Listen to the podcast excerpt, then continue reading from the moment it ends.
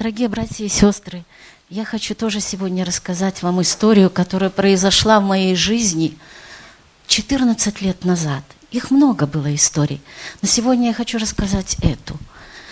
Вот был период моей жизни, когда я стала, начинала изучать Ветхий Завет.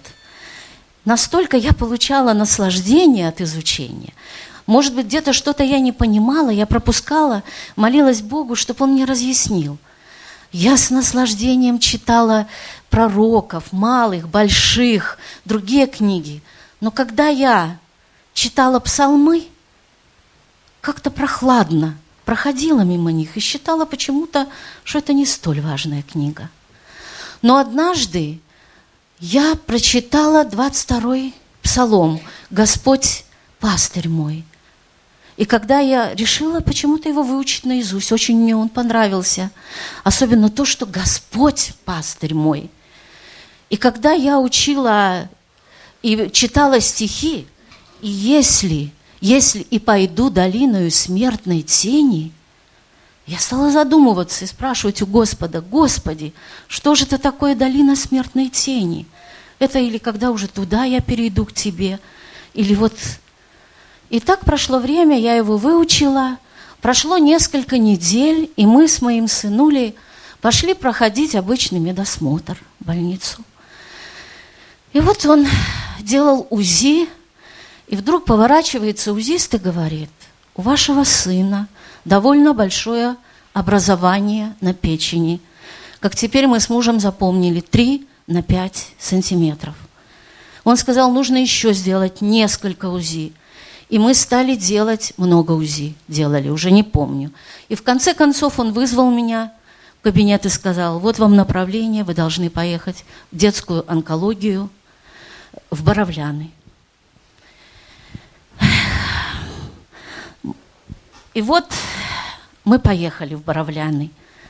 Знаете, сразу, как и брат говорил, уныние страшное на сердце, печаль. Мир стал таким мрачным, что я уже не видела ни солнца, не слышала ни речи моих родных, была сосредоточена, боль была в сердце, вот как и пел брат, что просто вот такая сердечная боль. Мы поехали. И когда мы вошли в это отделение, еще больше ужаснулась. Я увидела этих маленьких деток, у которых нет волосиков на голове, у которых большие глаза, они смотрят на тебя, но они такие взрослые взгляды. Я услышала, как матери теряют детей своих, и я в сердце сказала, Господи, помилуй их, Боже. Боже, я поняла, вот она, долина смертной тени. Потом нас определили в палату. Мы пришли, там родители лежат со своими детками. Мы лежли, легли с Лешей, я ему сказала, вот, Лешенька, отдыхай. Леша был очень спокоен и весел. И... А я тут же стала на колени и стала молиться. Я никого не видела рядом, там еще было двое человек со своими детьми. Я просто стояла, молилась, э, листала Библию, читала псалмы, читала чудеса, которые Господь. И я Вдруг я поняла, я сказала, Господи, я только Тебя прошу, я только Тебя одного прошу. Прости меня, Господи. И я прошу, помоги мне, пожалуйста. Женщина, которая рядом лежала с ребенком, она сказала, да замолчите вы в конце концов. Я тогда тише стала молиться, тише стала читать Слово Божье. Я была в посте, еще из дома, и вот несколько дней, но на завтра, когда нас отправили на томограмму, мы опять сделали кучу УЗИ, там все тоже подтверждение, 3 на 5 образования. Я поняла, меня пошатнуло, потому что было очень сильное эмоциональное действие, и что надо выпить чай. Потому что далеко нужно было идти в другой корпус. Я выпила чай сладкий, и мы пошли с Лешей. А, но перед этим, знаете, мы вышли на прогулку. Было лето, светило солнце. И вдруг солнце засветило в моем сердце. Я почему-то увидела уже не мрак, а что светит солнце, что поют птицы. И мне так стало хорошо и покойно, я даже не поняла. А на заборах вокруг онкологического отделения висели вывески, которые просто кричали людям большим шрифтом, вот приходите, тот-то, тот-то экстрасент вас исцелит, никто вам не поможет, только мы. Я отвела и подумала, неужели люди вот идут к ним, а не к Господу? Потом мы пошли делать томограмму, и мы сидели в очереди долго. И такое было желание, стало вдруг говорить о Господе. Рядом сидели женщины, я им стала рассказывать вот, о Господе, что есть Бог, который все может сделать. Он может исцелить, но Он может успокоить. Многие подседали и спрашивали, но были женщины, которые агрессивно это воспринимали и говорили, где твой Бог? Почему дети болеют? А я спрашивала, скажите, пожалуйста, вы хоть раз молились о вашем ребенке? Вы хоть раз возносили к Богу молитву и просьбу за него, чтобы он помог? Он сам, Бог, мог должен видеть, ну, такие люди уходили. И знаете, в этот момент мой муж Саша, он работал в библейской лиге и там, ну, заведовал литературой. И поступили Библии. Библии взрослые и Библии детские. И вот он э, приехал к заведующему, зашел в кабинет и сказал, скажите, пожалуйста, можно ли вот раздать Библии? Сказал, можно. Это для нас было удивительно. И он даже показал вот этот столик, вы выкладываете всю литературу. Мы ему подарили тематическую Библию. Вы знаете, когда ложились Библии, немало Библий, к вечеру их уже не было. И наше сердце радовалось что люди берут слово, что мы вот пришли сюда, в эту долину, что, может быть, Господь через слово будет действовать. И Потом нас э, направляли, делали кучу анализов там и крови, всего-всего. И вот нас позвал, когда уже я говорила, много говорила, в кого встречу, там и так хотелось говорить о Боге, на качелях, на прогулке, в столовой, везде. И знаете, когда в палате я уже а, стала тихонько молиться, благодарить Бога, вдруг эта женщина мне говорит, почитайте нам Библию. Я так обрадовалась. Я стала читать, я стала читать о великих чудесах Иисуса Христа, псалмы, о том, какой Он великий Бог, как Он хочет, чтобы мы к Нему обращались, только к Нему, чтобы Он был на первом месте. И я радовалась, что вот было такое желание уже у них, и я читала им. Потом нас вызвал, вызвал заведующий к себе и сказал, что знаете что, вот мы столько прошли, и мы пришли к выводу, мы не знаем, что это гемангиома печени. И, но это под вопросом, он сказал большим. Идите домой, побудьте дома две недели, а потом придите, и мы заново будем вас обследовать. Мы так обрадовались, что нужно ехать домой. Поехали, дом... Ой, поехали домой.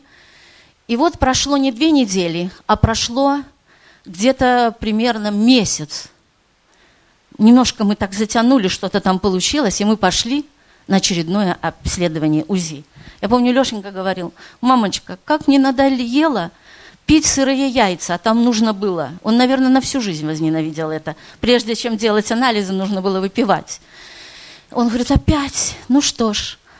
И мы поехали домой, и потом вот прошло это время, я осталась дома, я решила, я буду молиться. Я буду стоять на коленях и буду молиться, а Саша поехал с ним в поликлинику. Он поехал, я ждала, ждала, и вот этот долгожданный звонок. И я слышу, Саша мой говорит, все, это слово меня как-то... А дальше он говорит, Ира, у него нет ничего на печени. Печень здоровая.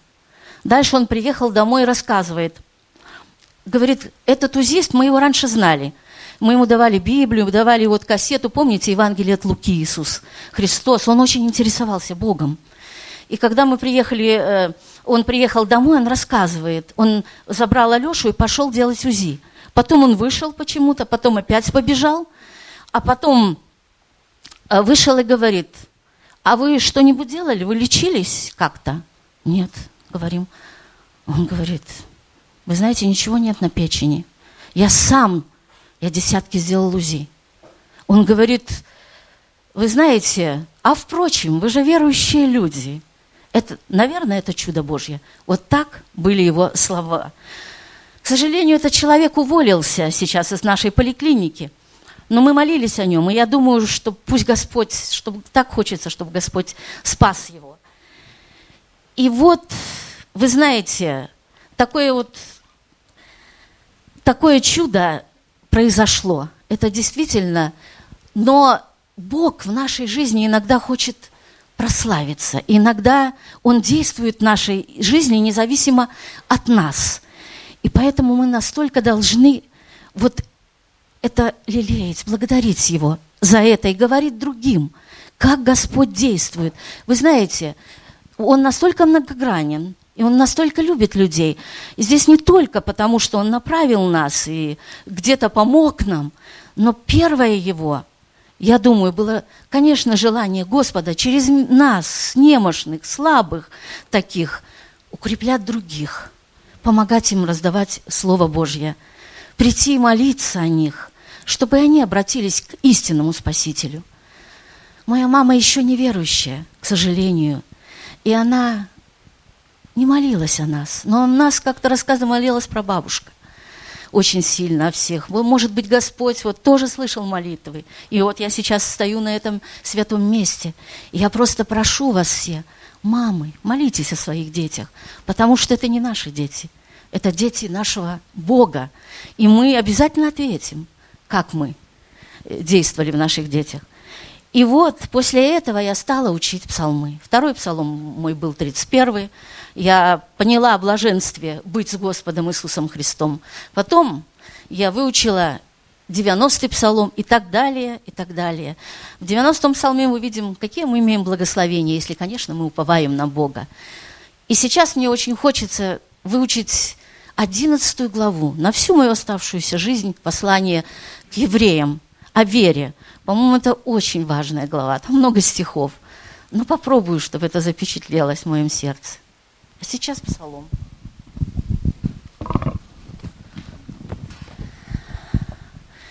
Живущий под кровом Всевышнего, под сенью всемогущего покоится.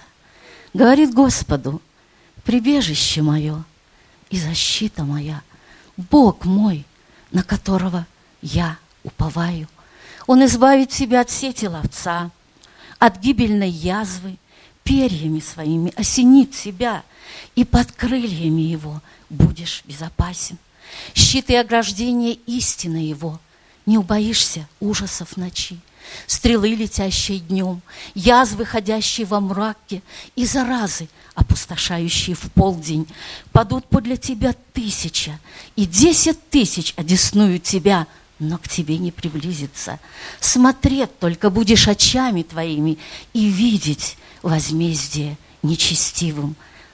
Ибо ты сказал, Господь, упомлание мое, Всевышнего избрал ты прибежищем твоим, не приключится тебе зло – язва не приблизится к жилищу твоему, ибо ангелам своим заповедают о тебе, охранять тебя на всех путях твоих, на руках понесут тебя, да не приткнешься камень ногою ты, на аспида и Василиска наступишь, попирать будешь льва и дракона за то, что он возлюбил меня, избавлю его, защищу его, потому что он познал имя мое, вас зовет – и я услышу, я в скорби с ним, избавлю его, прославлю его, долготою дней, насыщу его и явлю ему спасение мое.